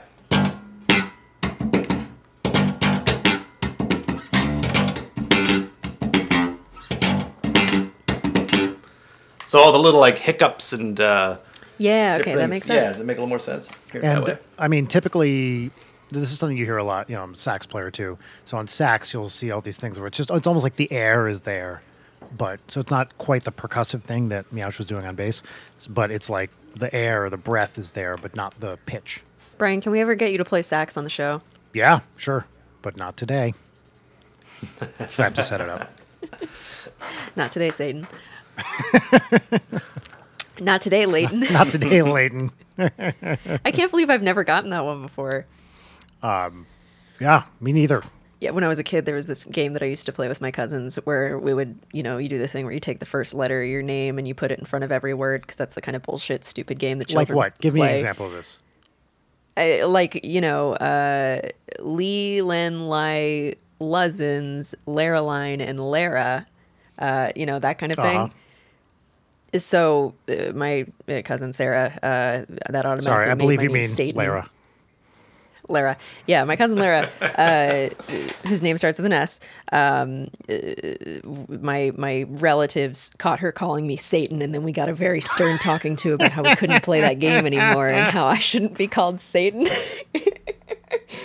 shouldn't be invoking the name of the That's devil. Awesome. Uh, so yeah, th- then we weren't allowed to play that game anymore. Uh, to to get back to this question a little bit, like with, with backing stuff, uh, I, I, I don't I, I don't think this answers the question quite in the way the person was intending, but my philosophy and all this stuff is surround yourself with good musicians and then then just let them go. Like, don't worry about uh, prescribing too many things that are going to happen in the background. Do a bunch of takes, but trust good people to be good, and then you know something's almost always gonna gonna happen. And that's that's what Um, we do with TWRP. Like you know, we we write these NSP tunes, we send them to to to TWRP, and sometimes we'll have things like, okay, we got to have this line or this particular thing, but. Meouch, wouldn't you say? I mean, most of the stuff you guys do is not for NSP stuff anyway. Is not prescribed by us ahead of time, right? No, I mean, uh, usually, yeah, when we get a song from you guys, um, and I find the best way to do it is almost don't don't sit with it too long. Yep. Uh, work out the changes, make sure you know what's what, but kind of like have that little bit of spontaneity uh, in a recording session. Yeah, absolutely. It's so much more fun too. Uh, it's way more fun, and, and you end up getting like way way better results. I find doing that. Um, it doesn't work with all musicians, but we're all enough of us have like um, an improv- improvisational background or some kind of you know jazz schooling or music schooling where we know we know how to just feel something out as Yeah, opposed yeah, to yeah. like reading it d- directly from a sheet. No, for sure. And the other thing is, I would never. I mean, I've been in bands with musicians not as good as you guys, uh, who needed everything spelled out ahead of time. But Oh, I hate that shit. I, I hate it too, and you know, it's like I don't want to be, even though I love his music, I don't want to be Frank Zappa, where it's like, no, you've got to play this note in this way. You know, like it's Seems to me- seems joyless. it's yeah, it's just. I mean, I, I think it can be you know very exhilarating when it's done right, but it seems that's not the kind of person I want to be. Where it's like I'm in charge, do it my way. That's uh, okay. Like that. That's not how I enjoy being. Well, building off of that question and what you guys just said, um, we got an email from B who asks When working creatively in a group, how do you balance following your own creative vision for something with the perhaps slightly different visions of everyone else? Particularly when you're limited in the amount of content you can create, as in, you can't just solve the issue by eventually getting to everyone's ideas. Uh, yeah, this is a challenge. This one's hard. Um, so obviously the big one in my life uh, is Ninja Sex Party, uh, and it is a constant, you know, discussion. And the the thing that Danny and I said from the beginning is no egos. Like we throw out ideas and then we're honest with each other about what we like and what we don't like. Now I will say Dan has much stronger ideas about what he likes and doesn't like than I do. I tend to be pretty easygoing with like, yeah, that's cool, let's try that. Dan is much more likely to be like, nope, I hate that. I don't want to do that, which is great. Like, I mean, that, there's not a better or worse way to be. Um, which I also think is important for like you need to have the different creative approaches uh, for stuff. Sorry to interrupt your No, no, no. Uh, train a little Yeah. bit too much, but I, I think that that having those kinds of differences is really valuable and important. I, I totally, totally agree. And at least with me, like if, you know, occasionally I will, even when Dan says I don't like that, I will fight for it if I really believe in it. That's like maybe one out of every five times. Uh, most of the time, it's like, all right, cool, let's try something else. And now Dan and I write with our producer Jim Roach. Uh, so what will typically happen with the music is Jim and I will write something together. Occasionally, we'll bring our own things in, and then you know Dan will be like, like that, like that, don't like that, etc. Um, but there is a, uh, it's just a constant, constant discussion. And the other thing is, you, I, I think the wrong way to think about it is make sure everyone gets an equal amount of time. That's just impossible to to do. Like, what is eh, Yeah. what is an idea equal in terms of time? Like, there's just no way to to realistically do that. Uh, the important thing is that everybody feels heard and valued, and that most of that is not necessarily in what gets used in the song. It's how people respond to each other with artistic feedback. Um, so I, I think that's that's the most important part of that is like if you're treating people respectfully and being honest, then that's ninety percent of uh, of that battle. So I, I, don't think about it as like an equal time uh, thing. Yeah, and I speaking to it from a game development perspective, you know, you are a team of a bunch of different people from a bunch of different disciplines. You have your programmers, you have your 3D modelers, you have your artists, you have your writers, you have your director, your producer, whatever. It making a game is such a ultimate team effort. And ultimately what you all want out of it is to have the best product possible. And it really is about balancing uh, like when people come from di- different disciplines and this is like certainly not a knock on programmers at all but like especially having been an art director there is sort of a disconnect in the communication styles where it's sort of like what i was talking about earlier with this like one right answer versus you know sort of a subjective like uh, kind of nebulous thing where you know, you have to learn to bridge that gap between two things that are like very, very different conceptually that require different approaches. And a lot of times it turns into, um, you know, a programmer being like, I, well, to do this thing that you want me to do, I need you to be way more specific and like pretty much tell me exactly how this needs to be. Whereas like, that can't really happen. So it, it all sort of like boils down to how you're how you're communicating and how you're keeping it constructive. Um, and then you know you have to keep the ego out of it it's about making the good thing. And if you're in any position to be choosing who you're working with, you want people that you trust and you know you need to know what your limits are and what your weaknesses are and what other people's strengths are that can back up yeah. and and uh, compensate for your weaknesses like if you don't know how to do a thing you find the person who knows how to do the thing and you trust them and i think it's important also to uh, i mean game development has this much more than most music but sometimes people are just in charge and you got to do what they say and rely on them for the final word. So I think it's you know it's important to know what one's role is in the power structure of any uh, relationship, right? That I'm not saying that like you know you you should just roll over and say okay you're in charge whatever all the time, but sometimes that's kind of the structure of a way thing is like this person's in charge and I got to do what they say. Um, yeah, and it, it's a lot of like choosing the hill to die on. You yeah, know, for sure. Um, you don't. I've seen teams just get totally like broken down by everyone being totally obstinate about what's happening, and it's like, oh, this is you know time and resources and getting something done quickly because game development is so intense especially in the indie space it's like you don't have time to to be getting into like spats over stuff like it, it's so counterproductive um, and again, it's about making the good thing, not who contributed the most to this good thing yeah. or who had the best ideas for this thing or how much of it ended up in the final project. Like it, it's completely a process that's iterative and uh, especially with like wait was this in this question or was this in another question oh in terms of like limited in the content that you create uh, I mean, that's just inherently how make taking a project project from start to finish works. Yep. Hey, Meouch, how does TWRP work with this stuff? Like, what is your dynamic for getting stuff in there? I mean, Sung and Phobos write, right? 90%, 99%, whatever percentage it is. They write pretty much uh, everything, right? In terms of the basic I mean, structure. It, it's changed over the years. Um, recently, the last few albums we've done have been far more collaborative than that. Uh, just by the nature of we do writing retreats now, so like we gear up for a record, we'll go in and everyone will have little bits and pieces, but it's less of fully arranged songs. Um, so now when we write, well, someone will have a, an idea structure, maybe like an A B verse, chorus, or just a riff, and then we'll all sit around and just shed it.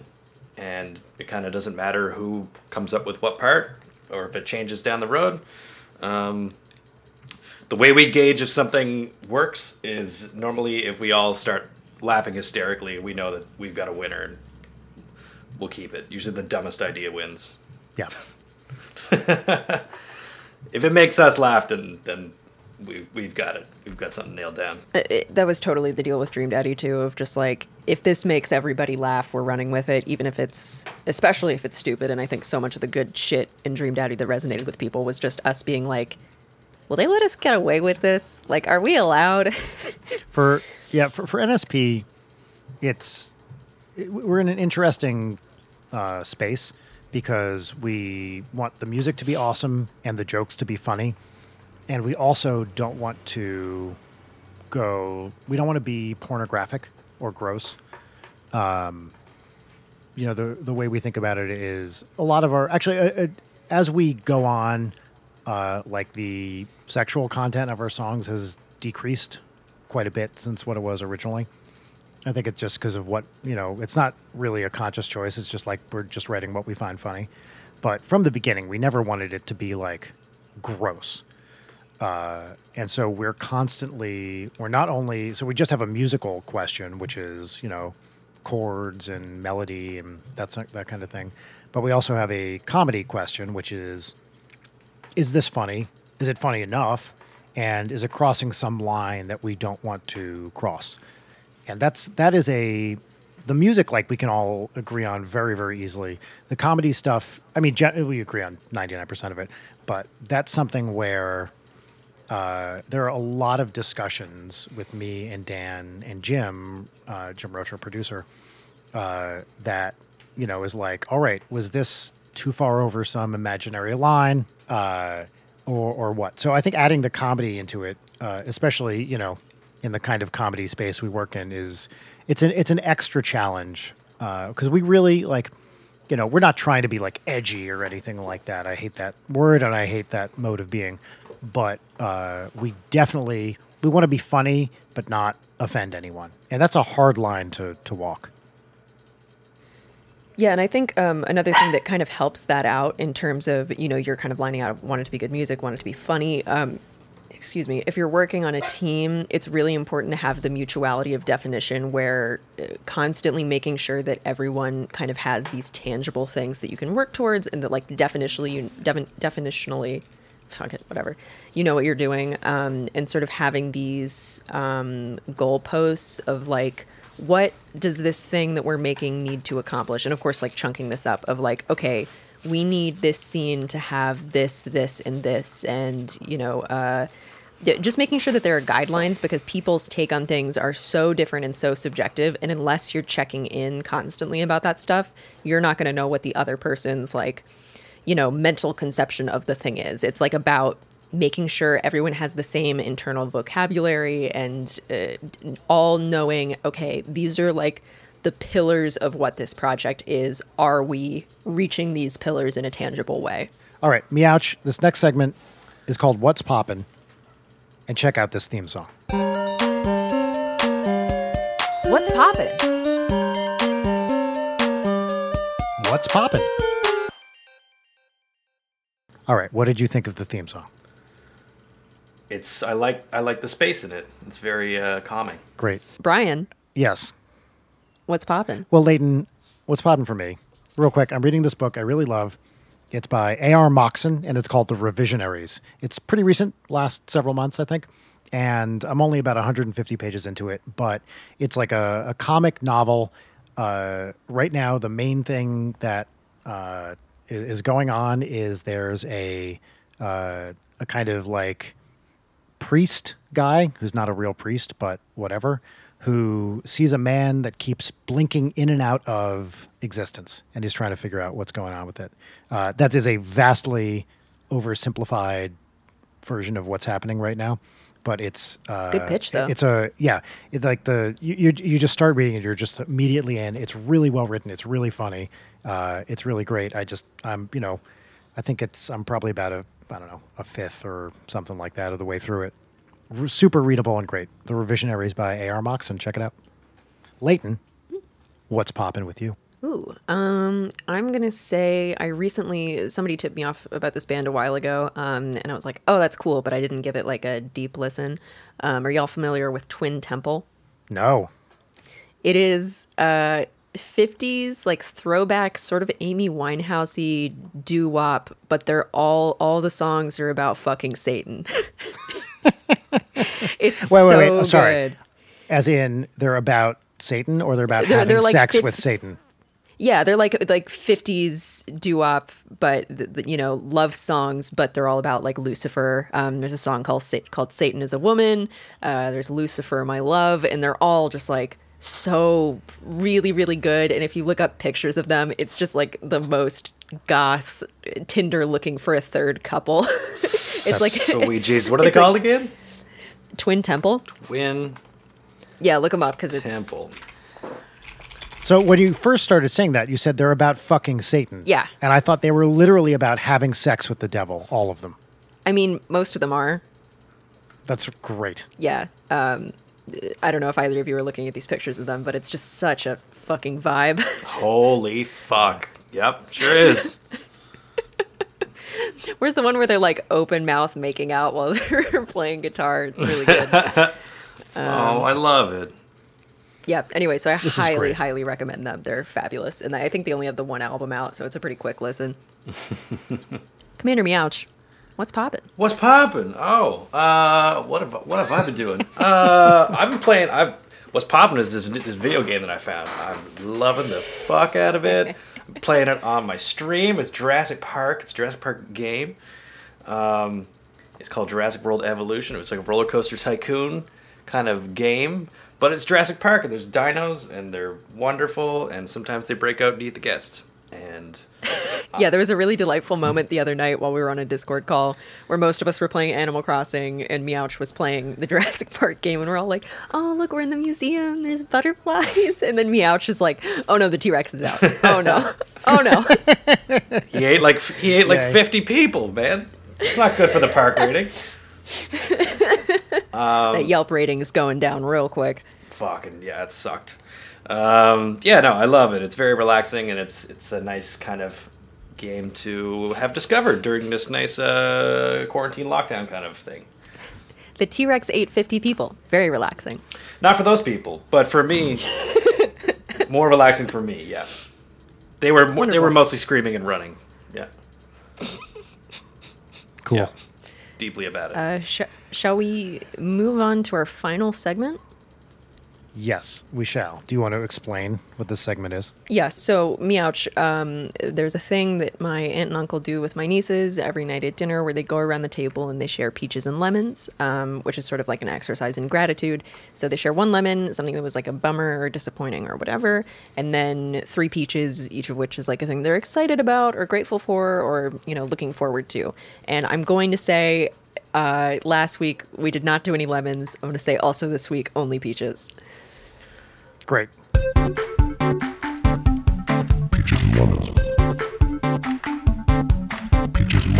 Brian, would you like to start? Uh, so to get to give me out your moment to think about it, I, I keep remembering like, oh yeah, we sort of need to warn the guests of like, sort of think about this a little bit. oh and then we yeah, do. I Yeah. go do me last. I It's- need an example for sure.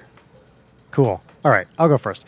Uh, first, Peach, uh, we took the training wheels off Audrey's bike. Oh, yeah. And I'm yay. teaching her to ride a bike, and it's really cute, and she's having a great time.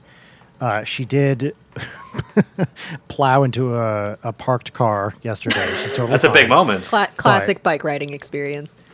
Yep, uh, did a l- tiny bit of damage to the side, so we left a note, and hopefully it won't be that expensive. But I was like, I I will be fully honest. I was a little upset at the situation, not at her, of course. She you know is learning to ride a bike, and you know mistakes happen.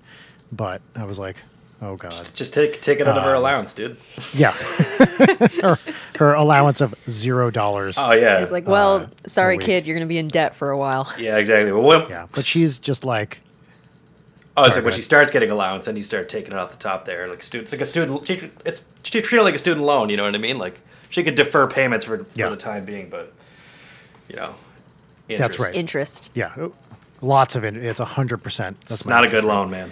Uh, it's really cute because she spends the whole time. She's a very uh, talkative person, and she spends the whole time theorizing about like why she is biking the way she is. I think that I put my foot down because I was looking at the car, and the car was parked over there, and because it has a white front.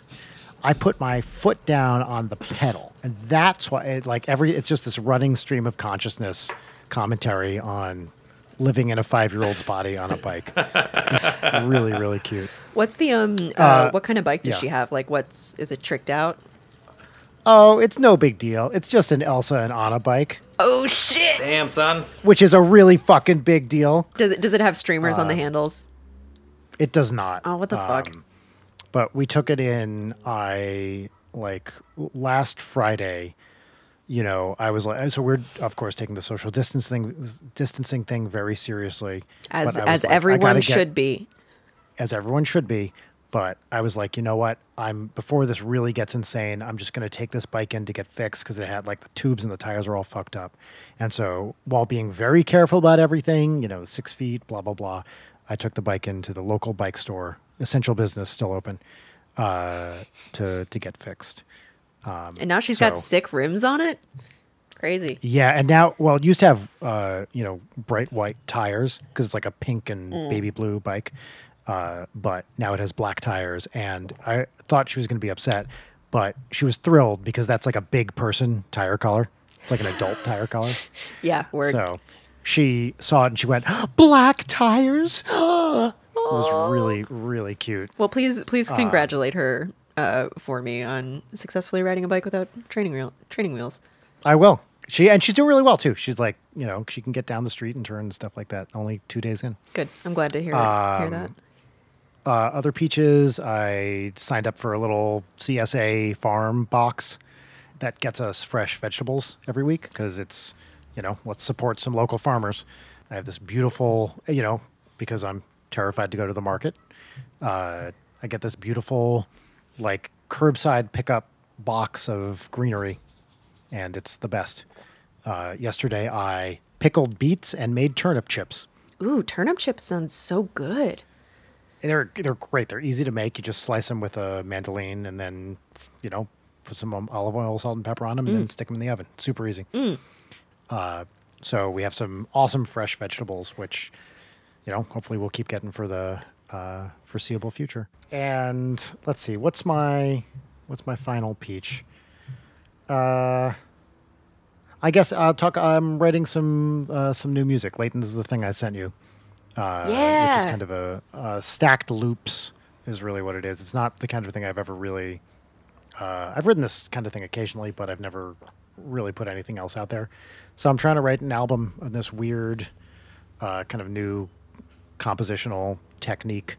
Uh, it's nothing that like intellectual or anything. It's just something the way I don't typically write, and it's very like synthy and a little bit of uh, Steve Reishi It's really good. and like thank you uh, so i'm about three songs deep and hopefully i'm gonna have like a full album out you know i don't know next few weeks. Oh hell yeah! because my goal is to do several of these uh, several of these a week and once i get i don't know 12 or 15 tracks they're all five or six minutes long that's put it the fuck out Fabulous. If you need some uh, cover art for that shit, hit me up. i actually i do Ooh. All right. Let's let's chat about that later. let's talk yeah all right leighton Um, go for it You, it's funny because I I was thinking about this, and you actually said a very adjacent thing to one of my peaches. So my first peach is that I made pickles, um, just regular cucumber pickles. oh i saw your i saw your picture Oh yeah my god, they're it's like a um, it's like a Martha Stewart like Asian uh, pickle kind of deal. So I did some sliced up ginger, got some red pepper flakes in there, sesame oil, rice vinegar. Um, I toasted some some sesame seeds to put in, and just like I'm I'm maybe like two days into them sitting in the brine, and they're just like bomb Oh, that's awesome. fuck. They're so good. Um, and I only bought one cucumber, and I wish I had bought more cucumbers because they were one of the only vegetables left at the store. Um, so See, I, I am very anti vinegar with pickles. really, Uh, although that's more like dill pickles. Yeah. wait, so you, you I want don't like a vinegar. sweet pickle? No, not sweet. No sugar. Like it's literally like you know uh, brine, uh, dill, maybe a few other spices, but no vinegar, no sugar. That's I want like kosher, half sour dills. That's, Interesting. that's my pickle of choice. Okay, but yeah, this is really I'm not saying you did anything wrong. I'm not judging. I'm just You're not allowed to have any. preference. it's good. it- it's just like a beautiful jar, and now I. I feel like this is going to get me into making pickles a lot more because it's just so so fucking easy. great. It's like It's- put it's shit really in a jar, put the jar in the fridge, and then it's delicious. yep.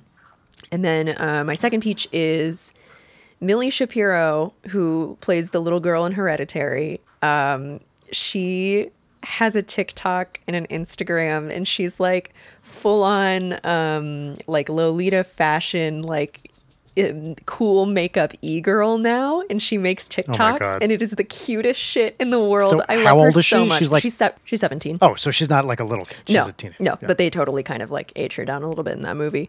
Um, but she is so precious, and she just posted a TikTok that's her doing the like, you know, people have memed the "I am your mother" speech, but like somebody put it to a song, and it's like her dancing to it, and it's just like it- my I saw it, and my brain just flooded with serotonin. Um, so I highly recommend you follow her on TikTok.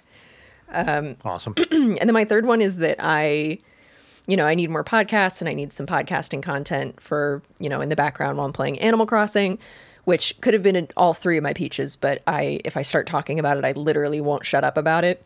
So I shall not. Uh, it's very good.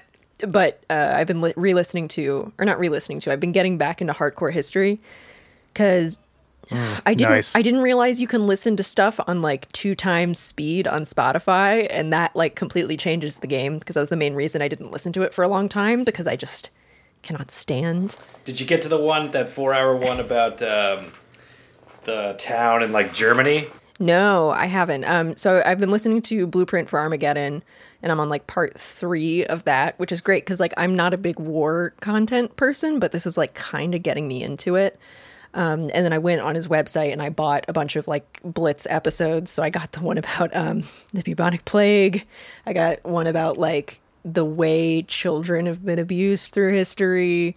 Um, they're just like absolutely fascinating and they're so long so it's just perfect like put in the background and his even listening to it on two times speed he still talks so fucking slow god bless dan carlin but like i genuinely everything he says is like a parody of himself, like being like, now, if this had happened, it would have been very interesting, but that would be crying over historical spilt milk. Like, he sounds like Shatner the way you're doing it. shit. Vernon does a really, really good um, Dan Carlin. Like, he'll read shitty, mean comments from the internet in the Dan Carlin voice, and it, it just takes all the fire out of him. Uh, so, yeah, those are my peaches. All right, meouch. Peaches. Oh my goodness. Uh, what's some fun stuff? Um, oh, before all the craziness happened, I had ordered a uh, a new compressor pedal, kind of fancy compressor pedal for my bass guitar. Um, Nice. It arrived at a beautiful time, and um, yeah, I'm digging it super hard. It's uh, not a very exciting pedal for some people, but it's a big deal for me because I love my compression, baby. Uh, Congratulations. yeah. I can't, uh, you know, I, I don't have any plants or pets, but uh, I'm very proud of this compressor. It's my little, my little darling. It is the uh, Cali set. Well, well, what, sorry. What about Thomas? Oh, Yeah, what about Thomas? I mean, Thomas, he kind of does his own thing these days, man. I can't, I can't. He's grown up so fast. Uh, for those of you who do not know, which is most people, Thomas is Commander Meouch's pet rock, Mm-hmm. who won Best Pet at uh, the last late night live show. He's off doing his, uh, you know, the thing with the Amish people where they let the Amish kind of run away for a year and just fucking party. Rum, rum Springer. Yeah, he might be drink- I he might be drinking some of that too. I think uh, out there, but yeah, no, he's drinking rum Springer and he's just kind of out, you know, exploring himself and his body and just you know what he wants to do. Yeah. Kind of an awkward time did we, to go did out. Did we award you a can of soup for that? I believe that was what the, the reward for Was it- winning it that was competition was. was. a It was That a sounds cheese right. soup. Yeah. And Oh, yeah! I'll never forget it because I've never seen something like that before. It was new to me. Oh, it's great. Listen, if you want to have shitty fondue, you, you put that in a pot and you pour like some chicken broth and a little bit of beer in it. You're you're you're living. It's very good. Very yeah, that sounds disgusting. uh, we'll not be doing that. no, come on, it's good. It's good. You put beer in it and it tastes normal. Don't think so. That's. I'm gonna pass on that. I'm gonna. I'll a, you, you do that. I'll, me and Brian will be having a rum stringer or whatever, a glass of Mayo. that. We have a ma- mayo know what, party. gonna I have so much mayo in my house Turn right this now. Shit off right now, Like- dude. I'm gonna fire it. Tear it off. I got. We were gonna give them out, so uh, I was gonna throw out for the live show that was supposed to happen two days ago that we didn't do. Um, I bought 800 individual mayo packets that I was gonna throw out to the audience. Like confetti. And now I have a. yeah, uh, that was actually Leighton's idea uh, to do that, and uh, now I have giant stack of boxes of individually, you know, packaged mayo uh, in my front hall You should closet. um, Listen. you should uh, donate it to um, to the dump. Probably, I think they're looking for some. They're looking for some of that. yeah, I I I spent like an inordinate amount of time doing research to see if creature stop. Uh, inordinate amount of time uh, doing research to see if you can get like custom printed mayo packets, um, and you cannot. Unfortunately, dream come true to me. because I wanted it to be like special late night mayo packets. Uh, uh,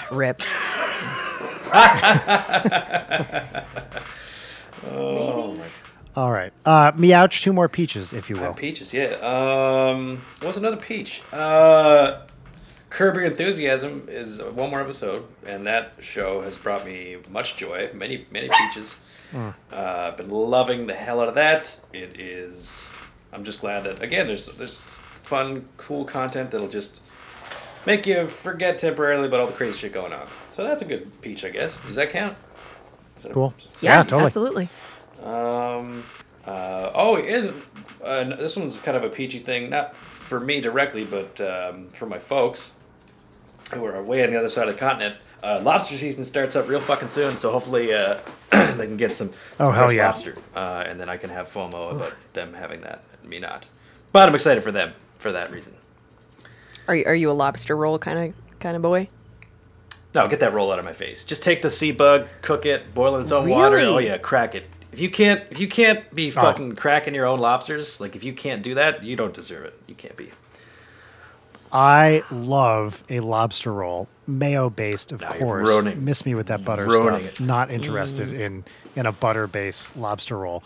Um, but the a, a a nice lobster, some mayo, like some Old Bay on a Mm. toasted uh, toasted bun. Yes, please. That's Oh, and you're like eating it outside. You get that salt air. Like, uh, oh, Yeah. I'm really hungry now. that's a bit excessive.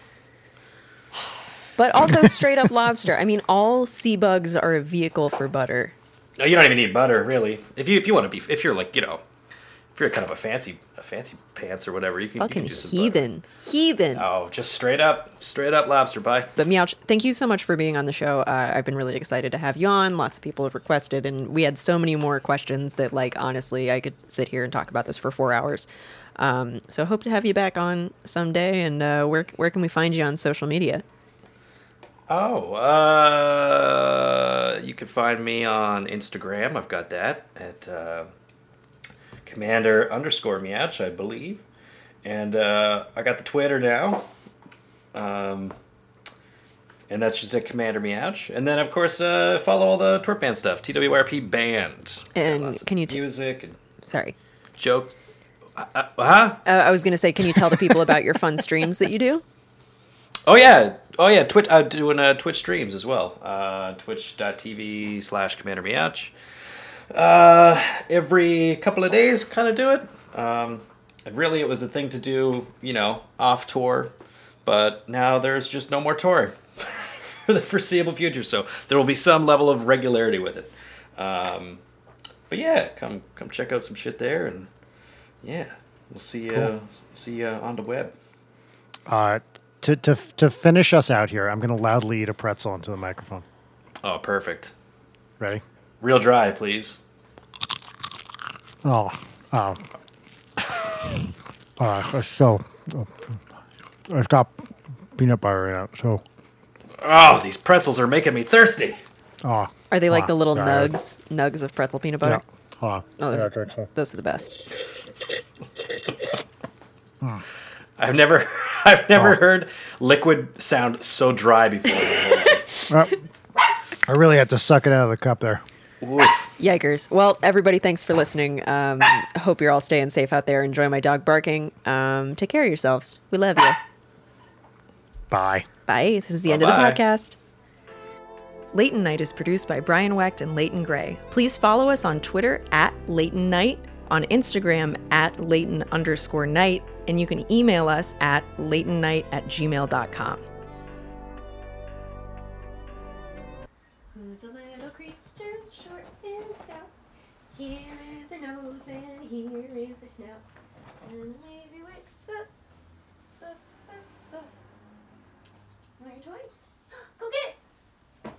shit, we're still recording.